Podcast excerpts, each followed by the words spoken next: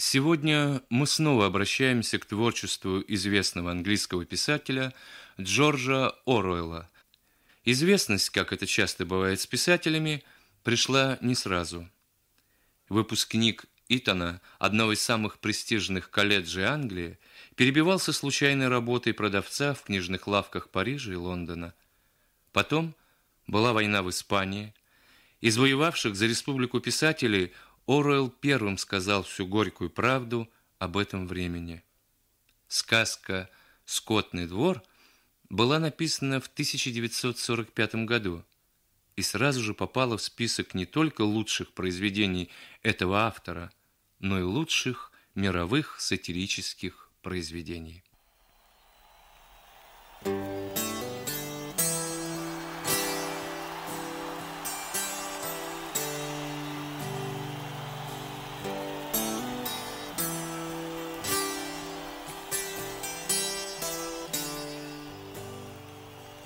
Джордж Орвелл. Скотный двор. Сказка.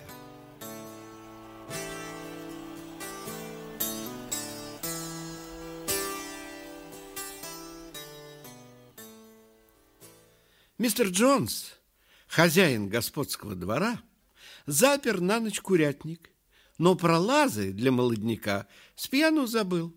Фонарь в его руке ходил ходуном, Круг света метался из стороны в сторону, когда он, выписывая вензеля, прошел к черному ходу, скинул сапоги, нацедил в кладовке свою последнюю в этот день кружку пива из бочки и залез в кровать, где уж задавала храпака миссис Джонс.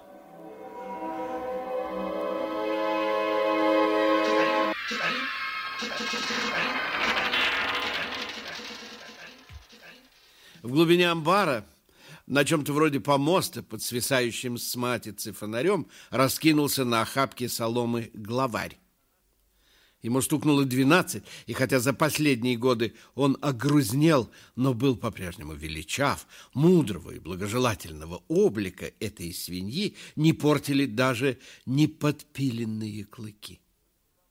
Теперь в амбар сошлись все, за исключением ручного ворона Моисея. Он дремал на шестке у черного хода. Когда главарь убедился, что животные удобно поместились и настроились слушать, он откашлялся и начал свою речь.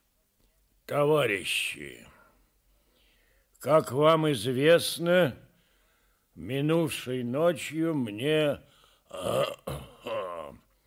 приснился удивительный сон. Но я перейду к нему попозже. Сначала я хочу с вами поговорить о совсем других вещах.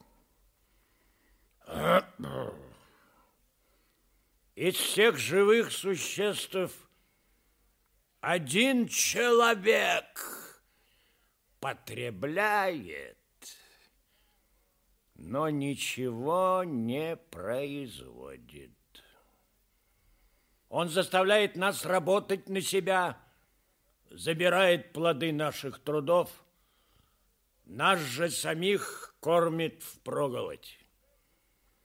Неужели вам еще не ясно, товарищи, что причина наших бедствий – гнет людей – если скинуть человека, никто не будет присваивать плоды нашего труда. На завтра же мы освободимся от нищеты и бесправия. Итак, что делать? Работать день и ночь, не щадя сил, и свергнуть людское иго – Восстание, товарищи! Вот вам мой совет! О, а теперь, товарищи, я расскажу вам о том, что за сон приснился мне прошлой ночью. Давным-давно, когда я был еще поросенком, моя мать вместе с другими свиньями певала одну старинную песню. Помнили они из нее лишь мотив и первые три слова. В детстве я знал этот мотив, но он уже давно выветрился из моей памяти.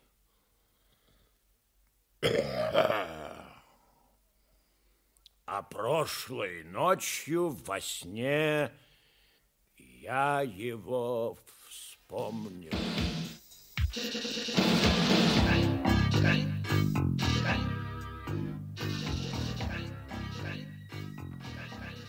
Твари Англии и твари всех земель, какие есть, о земном грядущем рае. Принимайте, твари, весть.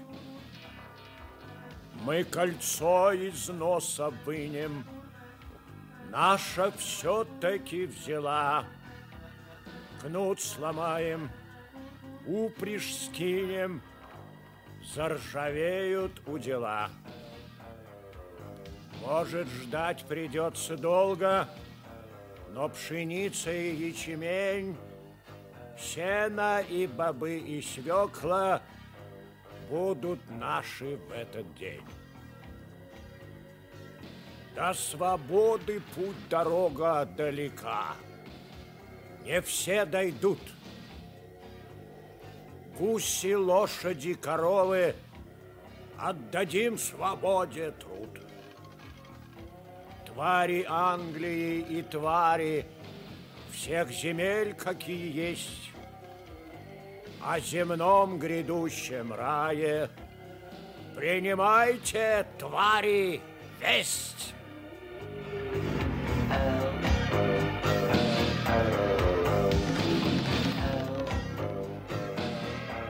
А через три дня старый главарь мирно отошел во сне.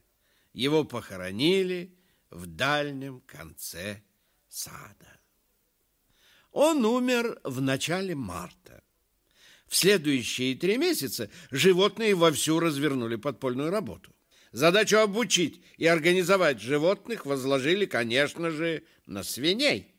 Среди животных они слыли самыми умными. Среди них резко выделялись два молодых хряка – Обвал и Наполеон, которых мистер Джонс откармливал на продажу. Кроме них хряков на ферме не держали, одних подсвинков. Из них самым приметным был жирный подсвинок по имени Стукач, кругломордый, юркой, с бегающими глазками и визгливым голосом. Вот эти-то трое и развили учение старого главаря в стройную философскую систему и назвали ее скотизмом. Чуть не каждую ночь, когда мистер Джонс засыпал, они тайно сходились в амбаре и разъясняли основные положения скотизма остальной скотине. Кое-кто задавал вопросы другого рода. Какое нам дело, что станется после нашей смерти? Или если восстание все равно произойдет, какая разница, будем мы на него работать или нет? Свиньи потратили немало труда, пока убедили, что подобные высказывания несовместимы с духом скотизма. Но самые глупые вопросы задавала Молли, серая кобылка. А после восстания сахар у нас будет, товарищ обвал? Не будет. Мы не можем производить сахар. И вообще, зачем тебе сахар? Ты получаешь вдоволь овса и сена. А ленты в гриве можно будет носить? О -о -о Товарищ, эти ленты, которые тебе так любы, символ рабства. Вот что они такое. Разве свобода не дороже лент? А вот опровергнуть выдумки, которые распускал ручной ворон Моисей, свиньям оказалось еще труднее. Моисей, любимец мистера Джонса, был ябедник и наушник, зато умел заговаривать зубы. Он уверял, что есть некий таинственный край, где текут молочные реки с кисельными берегами. Туда после смерти отправятся все животные. Самыми преданными последователями свиней оказались ломовые лошади «Боец» и «Кашка». Они ничего не могли придумать самостоятельно, но раз и навсегда, признав свиней своими учителями, буквально впитывали каждое их слово и доходчиво передавали другим животным. Восстание осуществилось и раньше, и легче, чем они ожидали. Работники с утра пораньше подоили коров и отправились охотиться на зайцев, а задать корму животным и не подумали. Сам мистер Джонс по возвращении задремал на диване в гостиной, прикрыв лицо News of World. И вот и вечер наступил, а животных так никто и не задал корму. Наконец их терпение лопнуло, и, не сговариваясь, все как один ринулись на своих угнетателей. На Джонса и работников со всех сторон посыпались пинки и удары. Животные вышли из повиновения. Тем временем животные выгнали Джонса с работниками на дорогу и захлопнули за ними тесовые ворота. Они еще не успели понять, что произошло, а восстание уже свершилось. Наполеон распорядился принести по банке черной и белой краски и повел их к тесовым воротам, выходившим на большак.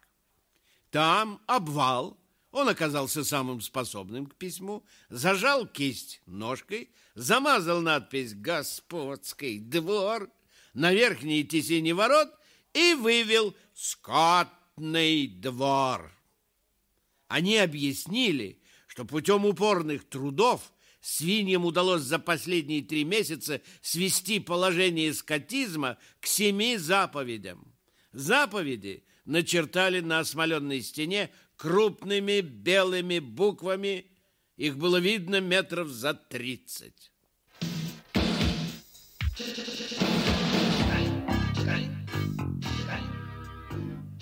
Семь заповедей. Тот, кто ходит на двух ногах, враг.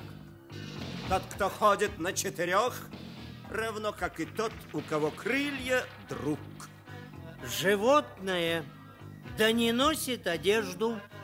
Животное, да не спит в кровати. Животное, да не пьет спиртного. Животное, да не убьет другое животное.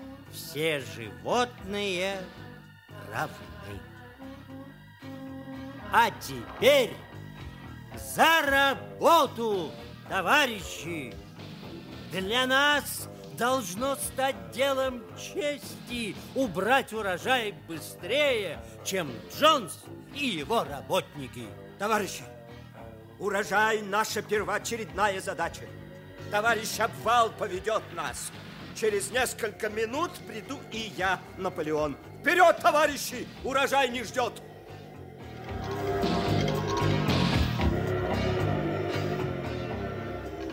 Они работали без устали, до седьмого пота, только бы убрать сено.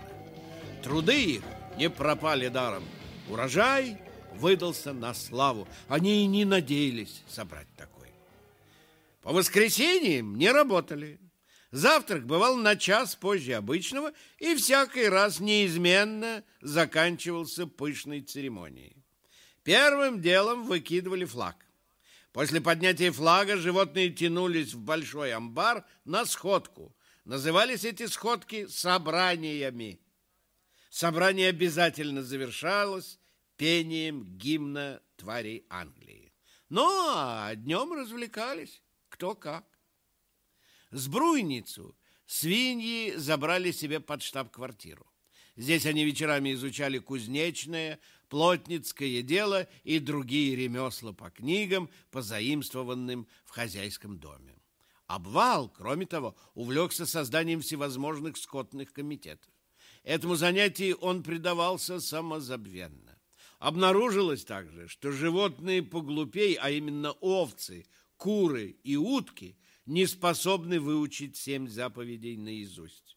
Обвал подумал, подумал, потом объявил, что вообще-то семь заповедей можно свести к одному правилу, а именно четыре ноги – хорошо, две – плохо.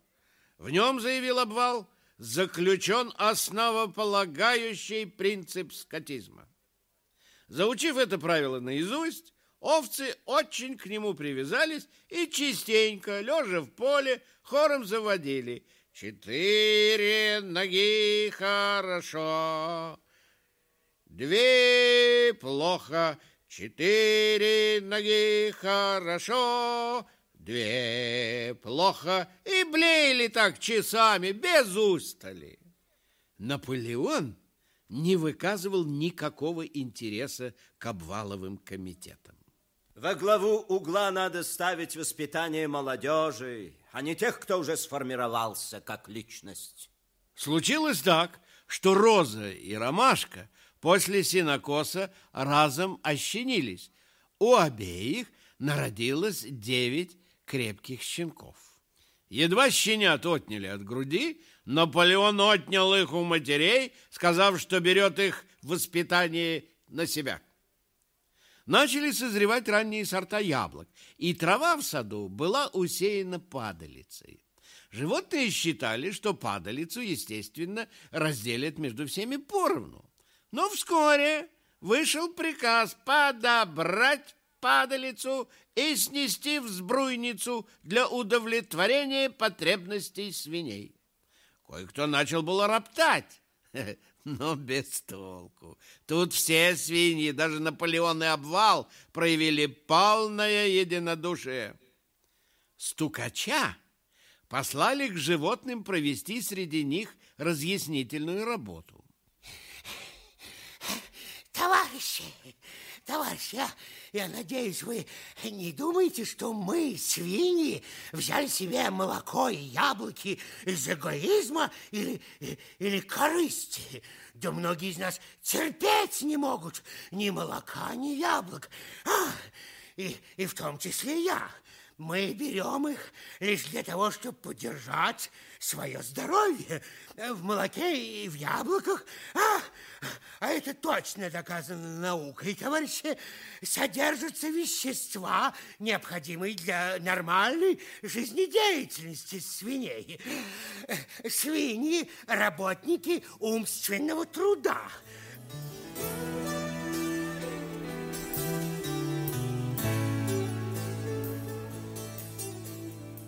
Зиме с Молли совсем не стало сладко. Что ни утро она опаздывала на работу, в оправдании говорила, что проспала, жаловалась на таинственные недомогания, хотя ела по-прежнему с отменным аппетитом. И однажды, когда Молли беззаботно прогуливалась по двору, помахивая длинным хвостом и жуя клок сена, кобыла-кашка отвела ее в сторону. Молли, йо! Я должна серьезно поговорить с тобой. Утром я видела, как ты через изгородь заглядывала в плутни. По ту сторону изгороди стоял конюх мистера Калмингтона. Так вот, хотя я и была от вас далеко, глаза меня не обманули. Я видела, что он говорит с тобой – треплет тебя по храпу. Да, да, да, а ты ничуть этому не противишься. Молли, что это значит? И вовсе он не трепал. И не стояла я там. Ничего этого не было. Молли, погляди мне в глаза. Поклянись, что конюх не трепал тебя по храпу. Ничего этого не не было. И тут-то Кашку осенила мысль. Никому ничего не говоря, она пошла в Молин денник и переворошила солому. Под соломой обнаружилась кучка кускового сахара и несколько пучков разноцветных лент. А три дня спустя Молли пропала. Неделя шла за неделей, но никто так и не знал, где она. Потом голуби донесли, что ее видели на другой стороне Уиллингдона. Она стояла у пивной, запряженная в изящные красно-черные дрожки. Красномордый толстяк в клетчатых бриджах и гамашах, по всей вероятности хозяин пивной, трепал ее по храпу и кормил сахаром. Грива ее была свежепострижена, челку украшала алая лента. Если верить голубям, она явно наслаждалась жизнью. С тех пор никто и никогда не произносил имени Молли.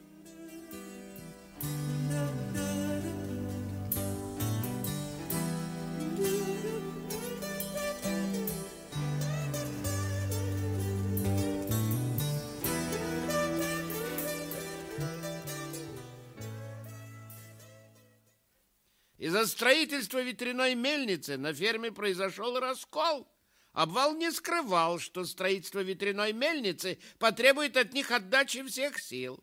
Но вот настал день, и обвал завершил свой проект.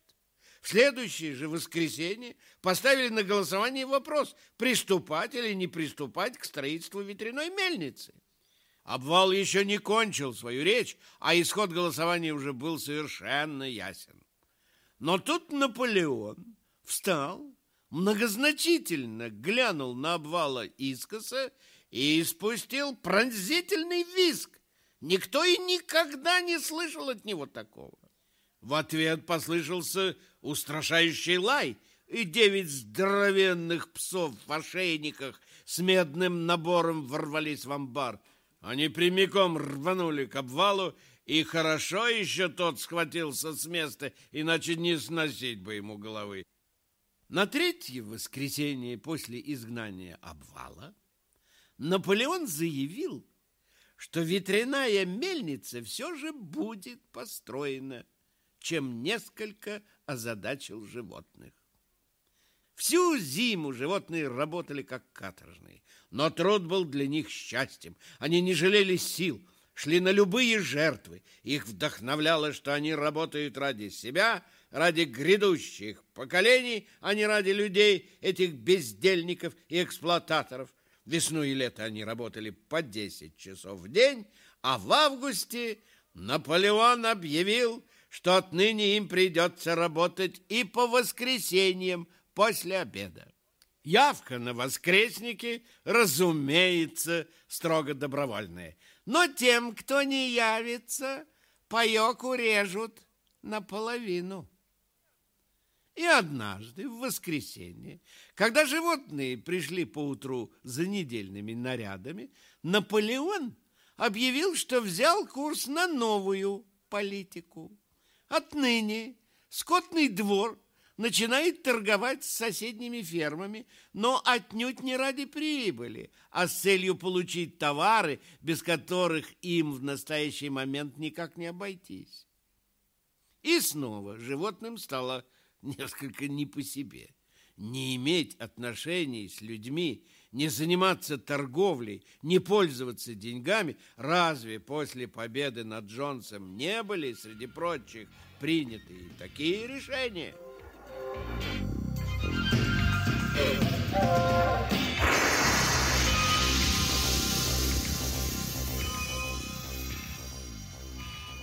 Наступил ноябрь. С юго-запада налетели буйные ветры. Строительство пришлось прекратить. Из-за сырости цемент не застывал.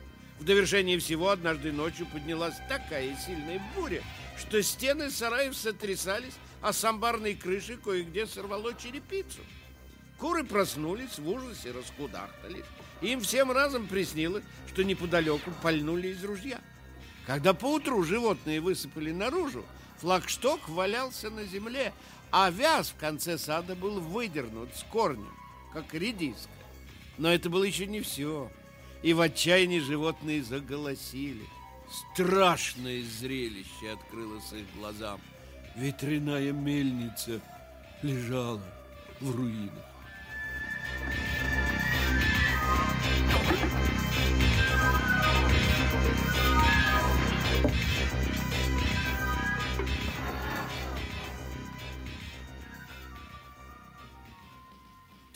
Товарищи! Знаете ли вы, кто в этом виноват? Знаете ли вы, кто этот вредитель, который подкрался ночью и разрушил нашу мельницу? Обвал. Обвал, вот кто ее разрушил. Кипя бешеной злобой, он задался предательской целью отбросить нас назад отмстить за свое позорное изгнание. Прокравшись под покровом темноты, этот предатель уничтожил плоды наших чуть не годовалых трудов. Товарищи, я, Наполеон, не сходя с места, приговариваю обвала к смерти. Тот, кто приведет приговор в исполнение, будет награжден медалью «Герой скотного двора» второй степени и ведром яблок. Тот, кто захватит его живым, получит два ведра яблок. Промедление смерть подобно. За работу, товарищи! Без проволочек сегодня же мы примемся восстанавливать ветряную мельницу. Будем строить всю зиму, невзирая на любые преграды. Пусть этот жалкий предатель знает, что ему нас не остановить. Помните, товарищи, Ничто не помешает нам осуществить наши планы. Они будут выполнены день в день. Вперед, товарищи! Да здравствует ветряная мельница! Да здравствует скотный двор!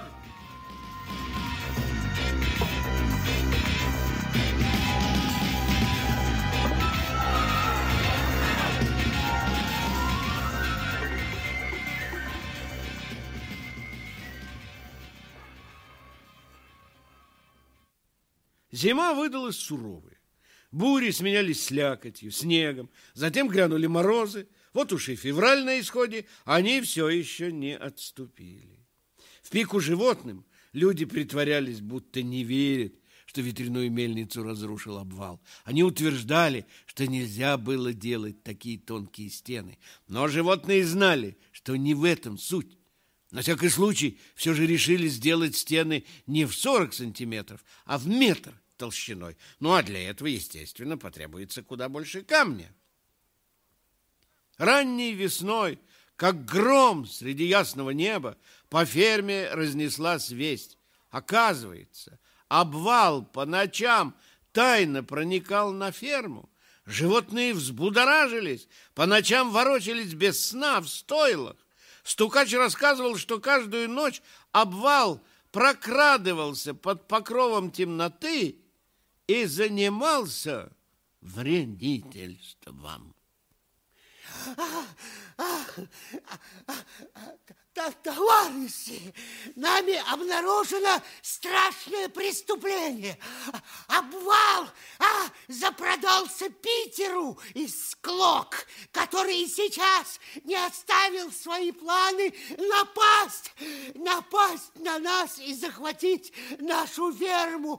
А, обвал будет у него проводником, но за обвалом числятся дела и похуже. Мы думали, что что обвала побудили затеять смуту тщеславия и жажда власти. Мы жестоко ошибались, товарищи. Знаете, в чем истинная, истинная причина? Обвал с самого начала вступил в сговор с Джонсон. Обвал всегда был тайным агентом Джонса. Животные остолбенели.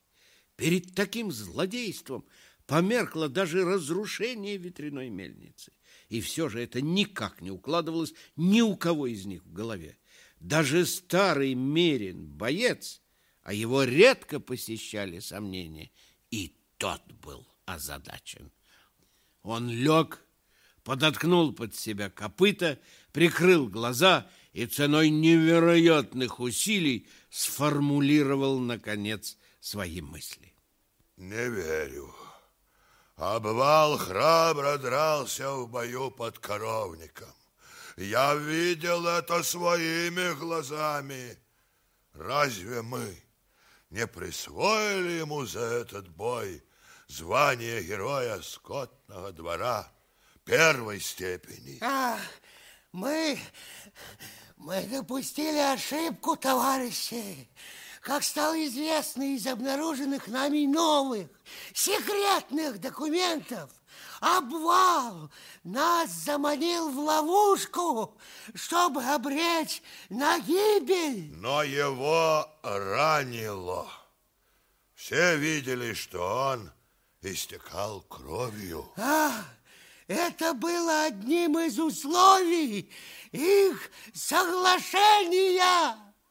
А спустя четыре дня, ближе к вечеру, Наполеон велел животным собраться во дворе. Когда все сошлись, Наполеон при медалях, недавно он присвоил себе звание героя скотного двора первой степени и героя скотного двора второй степени, в сопровождении девяти здоровенных псов, которые ввелись вокруг него и рычали так, что у животных бегали по коже мурашки, вышел из хозяйского дома. Животные примолкли, сжались, будто предчувствуя, что надвигается нечто страшное. Наполеон грозно обозрел собравшихся и пронзительно взвизгнул. Псы метнулись вперед, схватили четырех подсвинков за уши и, верещавших от боли и страха, приволокли к ногам Наполеона. Четверо подсвинков, трепеща, ожидали решения своей участи, весь их вид выражал глубокую вину. Наполеон призвал их признаться в своих преступлениях. Те самые подсвинки, которые возмутились, когда Наполеон отменил воскресные собрания, кто же еще? Этого было достаточно, чтобы они тут же признали, что после изгнания обвала вступили с ним в тайные сношения. Помогли ему разрушить ветряную мельницу и вошли с ним в сговор с целью отдать скотный двор в руки мистера Питера. Три курицы, зачинщицы яичного бунта, выступили вперед и заявили, что обвал является им во сне и подстрекал их не подчиняться Наполеоновым приказам. Их тоже зарезали.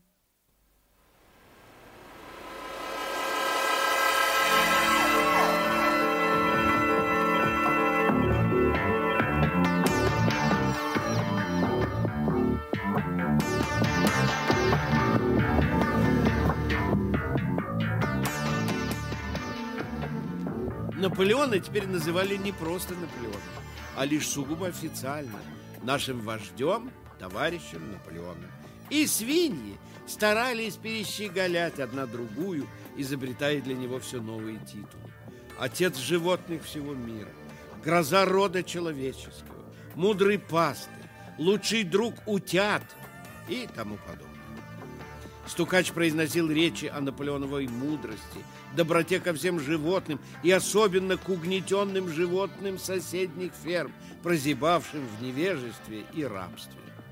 Лучше всего чувство скотины выразилось в стихотворении «Последыша» под названием «Товарищ Наполеон». Вот оно.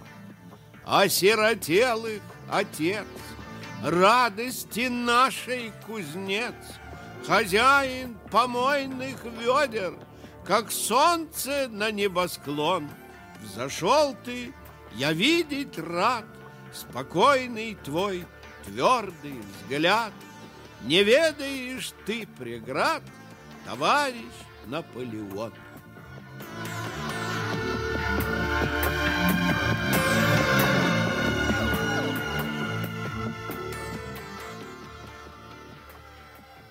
Приблизительно в эту же пору стало известно, что Наполеон договорился продать лес мистеру Калмингтону, а также учредить постоянный обмен некоторыми товарами между скотным двором и плутнями.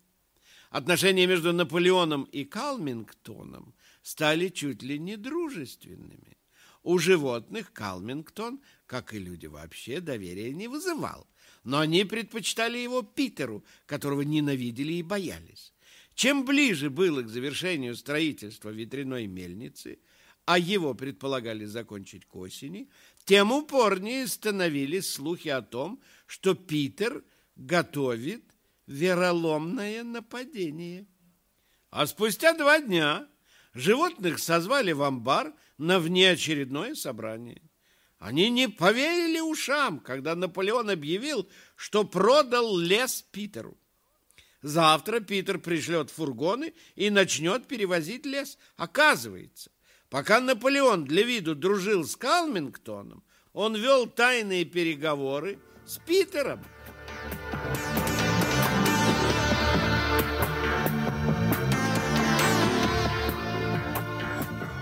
Новости, как лесной пожар, распространились по скотному двору. Купюры оказались фальшивыми. Питер получил бревна за даром. Но на следующее же утро Питер напал на скотный двор. Он и его работники подступали к ветряной мельнице. Животные не спускали с них глаз. Ропот ужаса пробежал по рядам. Двое работников притащили лом и кувалду. Они собирались разрушить мельницу. И все-таки победа осталась за животными. Но они валились от усталости. Из раны их текла кровь. Кое-как доковыляли они до скотного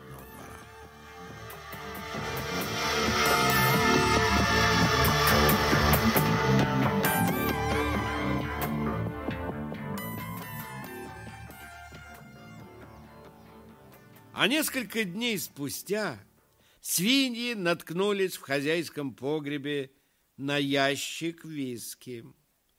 Они не заметили его, когда переселялись. В тот же вечер из хозяйского дома донеслось громкое пение, в котором животные, к своему изумлению, различали обрывки тварей Англии. А примерно в половине десятого еще засветло. Наполеон в старом котелке мистера Джонса вышел с черного хода, галопом обскакал двор и снова скрылся в доме. Но поутру хозяйский дом окутала тишина. Свиней не было ни видно, ни слышно. Наконец, около девяти показался стукач. Поникший, с мутными глазами, с повисшим хвостом, он еле волочил ноги. Судя по его виду, он серьезно захворал. Стукач созвал животных и сказал, что должен сообщить им ужасное известие. Товарищ Наполеон при смерти. Однако к вечеру Наполеону стало несколько лучше, и уже на следующее утро стукач сообщил, что здоровье вождя не внушает опасений. А несколько дней спустя Мона, перечитав про себя семь заповедей, заметила, что они, оказывается, еще одну заповедь запомнили неправильно. Они думали, что пятая заповедь гласит животные да не пьют спиртного. Но там, оказывается, были еще два слова, а их-то они и запамятовали. На самом деле заповедь читалась так, животные да не пьют спиртного до бесчувствия.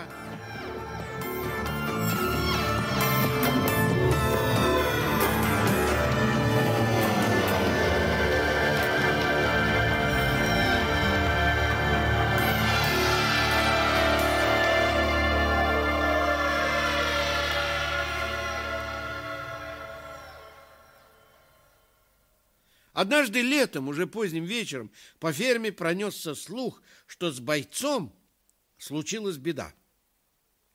Он, как всегда, пошел таскать в одиночку камни на ветряную мельницу. И точно, слух оправдался. Минуту-другую спустя принеслись двое голубей. Боец упал, завалился на бок и не может подняться, сообщили они. Два дня боец не выходил из денника.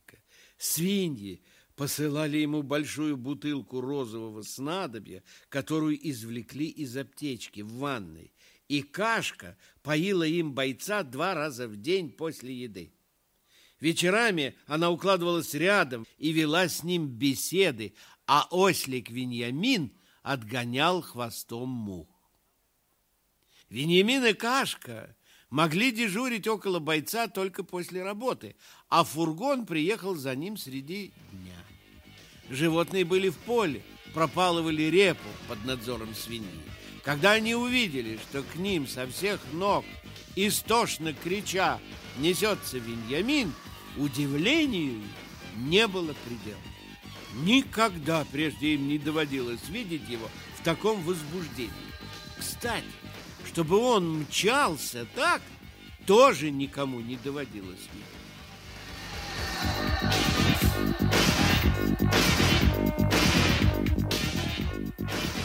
Быстрее! Быстрее! Идите сюда! Они увозят бойца! Животные обступили фургон.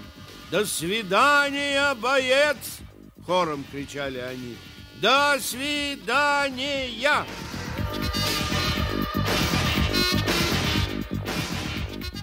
Дурачье! Дурачье! Дурачье!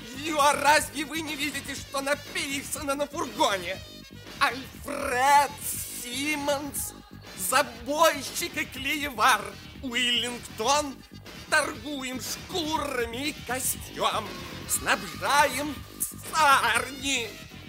Разве вы не поняли, что это значит? Бойца отправляют на живодерню!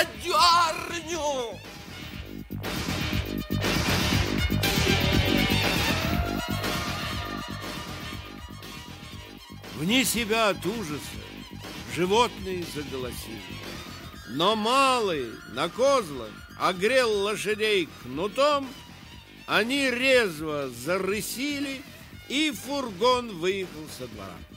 Кашка попыталась было поскакать во весь опор, но куда там, она так отяжелела, что и трусила-то с трудом.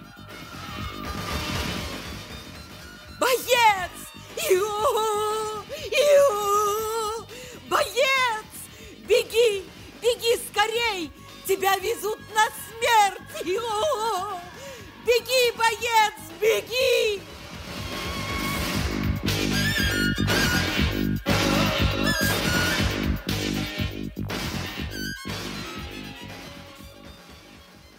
А три дня спустя было объявлено, что боец умер в Уиллингдонской больнице, хотя для него сделали все, что только можно сделать для лошади. Весть о кончине бойца принес животным стукач. Он присутствовал при кончине бойца. Более трогательной кончины я не видел. Я принял его последний вздох. Перед смертью боец совсем ослаб. О, он не мог говорить и прошептал мне на ухо, что мечтал лишь об одном — завершить строительство ветряной мельницы, а там умереть, да вот не вышло. Вперед, товарищи! Прошептал он, вперед во имя нашего восстания! Да здравствует скотный двор! Да здравствует товарищ Наполеон! Наполеон всегда прав! Таковы были его предсмертные слова.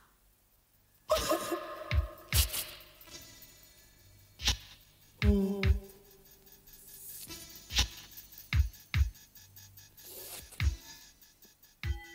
день поминок к хозяйскому дому подъехал бакалейный фургон из Уиллингдона. Он доставил большой ящик с бутылками. Вечером из дома послышалось разудалое пение, за ним шумная перебранка, а в одиннадцать часов раздался оглушительный грохот бьющегося стекла, и на том поминки закончились. До полудня следующего дня хозяйский дом затих, и по ферме прошел слух, что свиньи раздобыли где-то деньги и купили себе еще ящик виски.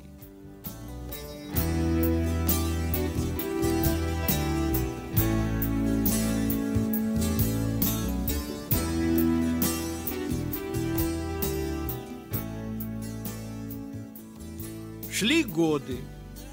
Одна пора сменялась другой, а у скотины век короткий, и пролетает он быстро. Наступило время, когда кроме Кашки, Веньямина, Ворона Моисея и кое-кого из свиней никто не помнил, как они жили до восстания. Монна умерла, Ромашка, Роза и Кусай тоже умерли. Умер Джонс, он скончался вдали от здешних мест в приюте для алкоголиков. Никто не помнил обвала, да и бойца помнили лишь те, кто знал его, а таких было раз-два и обчелся.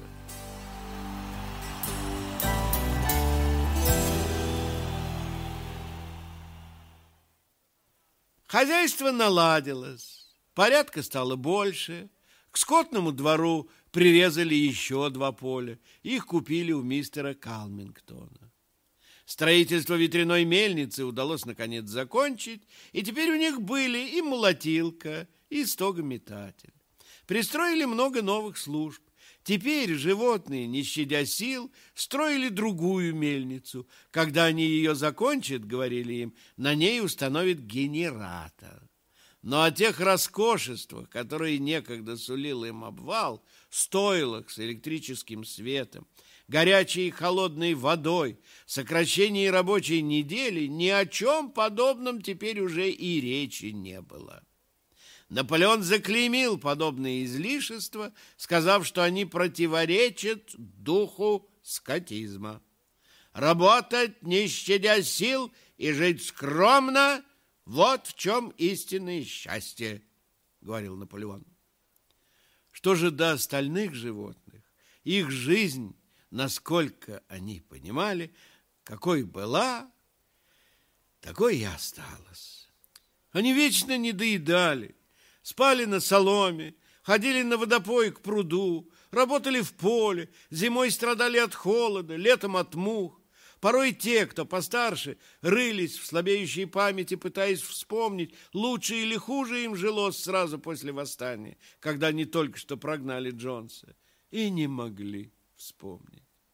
Им не с чем было сравнивать сегодняшнюю жизнь, не почему судить, кроме столбцов цифр, которые зачитывал стукач, а они неизменно доказывали, что жить стало лучше. Животные убедились, что им не докопаться до сути, к тому же у них не хватало времени на размышления. Как-то в начале лета стукач приказал овцам следовать за ним и увел их на поросший молодыми березами пустырь по другую сторону скотного двора. Овцы целый день паслись там, щипали листья под надзором стукача. И вот в один погожий вечерок – когда овцы только-только возвратились, а животные, окончив работу, тянулись на ферму, со двора донеслось испуганное ржание. Животные остановились как вкопанные. Ржала кашка. И тут уже животные припустили и ворвались во двор. Им открылась та же картина, что и кашки. Свинья шла на задних ногах. Воцарилось гробовое молчание. Изумленные, потрясенные животные, сбившись в кучу, наблюдали, как длинная вереница свиней прогуливается по двору. Им казалось, мир перевернулся вверх тормашками. Но вот первое потрясение прошло, и тут, несмотря ни на что, ни на боязнь псов, ни на выработавшуюся за долгие годы привычку, чтобы не случилось, не роптать, не критиковать, они бы возмутились. И в то же самое время, точно по команде, овцы оглушительно грянули. «Четыре ноги хорошо!» А две лучше. Четыре ноги хорошо, две лучше. И блеяли целых пять минут без перерыва. А когда овцы угомонились, свиньи вернулись в дом и возмущаться уже не имело смысла.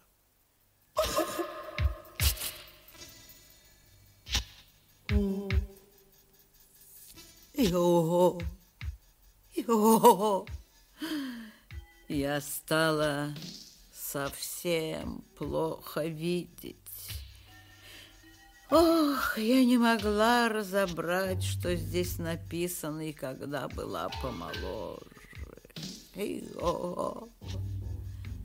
Только, сдается мне, стена стала другая. Вениамин. Его. Ну а семь заповедей, они-то те же, что прежде. И тут Вениамин впервые изменил своим правилам и прочел Кашке, что написано на стене. Там осталась всего-навсего одна единственная заповедь.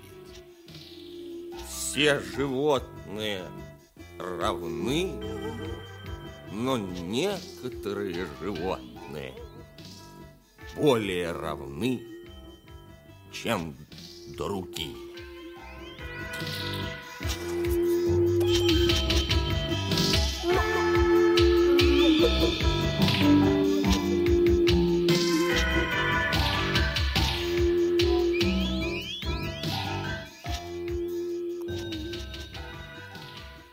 А спустя неделю к скотному двору стали подкатывать дрожки. Депутация соседних фермеров прибыла осмотреть скотный двор. Вечером из хозяйского дома доносились раскаты смеха, пения. В слитном гуле нельзя было различить голосов, и животных разобрало любопытство. Что же там такое происходит? Ведь животные и люди в первый раз встречаются на равных. И все, как один, они по-пластунски поползли к хозяйскому дому. В воротах они было помедлили, заколебались, но кашка увлекла их за собой. На цыпочках подкрались они к дому, и те из них, у кого хватило росту, заглянули в окно столовой. Вокруг длинного стола расположилось шесть фермеров и столько же наиболее высокопоставленных свиней. Сам Наполеон восседал на почетном месте во главе стола. Свиньи, судя по всему, вполне освоились со стульями. Компания, похоже, с азартом резалась в карты, но сейчас, очевидно, прервала игру ради тоста. По столу ходил большой кувшин, кружки вновь наполняли пивом. Животных с любопытством заглядывающих в окно никто не заметил. Вскоре, сказал мистер Калмингтон, он предложит присутствующим тост. Но прежде он почитает своим долгом сказать несколько слов. «Не могу передать, — сказал он, — какое удовлетворение чувствует он, и уверен не только он, но и все присутствующие от того, что долгим годам взаимного недоверия и непонимания пришел конец. В заключении, сказал мистер Калмингтон, ему еще раз хочется отметить то чувство дружбы, которое сохранялось все эти годы, и он надеется сохраниться и впредь между скотным двором и его соседями. Вам приходится держать в узде низших животных, сказал он, а нам низшие классы. Когда аплодисменты стихли, Наполеон, а он так и не сел, объявил, что он тоже хочет сказать несколько слов. Как и всегда, Наполеон говорил кратко и по существу.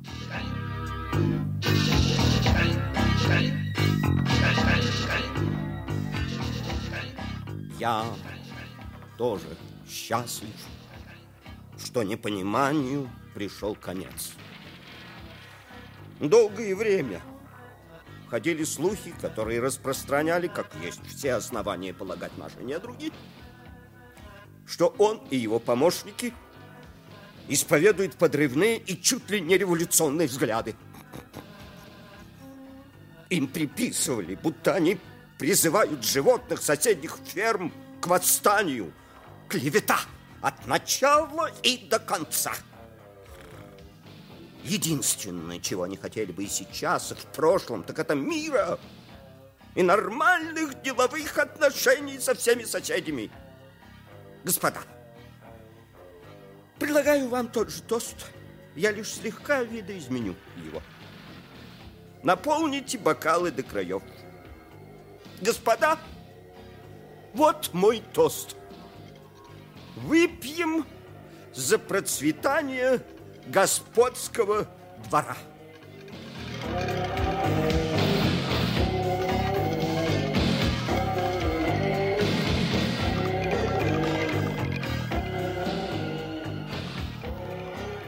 Горячие аплодисменты. Кружки осушили до дна. Однако животным, смотревшим в окно, казалось, что на их глазах происходит нечто странное. Отчего стали так не похожи на себя свиные хари? Глаза кашки подслеповато перебегали с одной хари на другую. У кого пять подбородков, у кого четыре, а у кого всего три. Отчего же хари так расплывались, менялись? Потом, когда аплодисменты смолкли, компания взялась за карты, продолжила прерванную игру, а животные молча уползли во своясь. Но уже через 20 метров они остановились, как вкопанные. Из хозяйского дома донесся шум голосов. Они кинулись назад, снова заглянули в окно – так и есть. В столовой кричали, стучали по столу, испепеляли друг друга взглядом, яростно переругивались. Судя по всему, ссора разгорелась из-за того, что Наполеон и мистер Калмингтон одновременно пошли с туза пик. Двенадцать голосов злобно перебранивались. Отличить какой чей было невозможно. И тут до животных наконец дошло, что же стало со свиными карями. Они переводили глаза со свиньи на человека, с человека на свинью и снова со свиньи на человека. Но угадать, кто из них кто, было невозможно.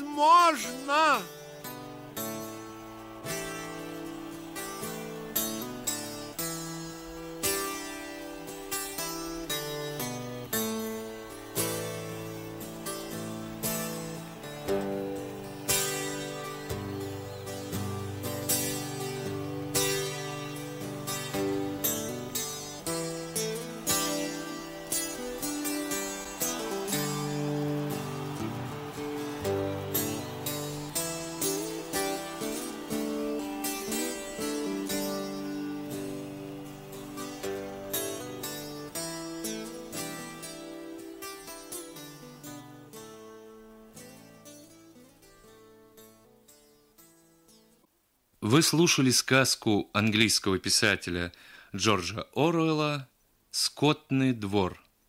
В передаче были заняты артисты Борис Иванов, Ирина Карташова, Лариса Гребенщикова, Виктор Зубарев, Вячеслав Степанов, Алексей Борзунов, Всеволод Абдулов, Рогвол Суховерка и Владимир Вихров. Режиссер Владимир Малков, редактор Элла Ермакова.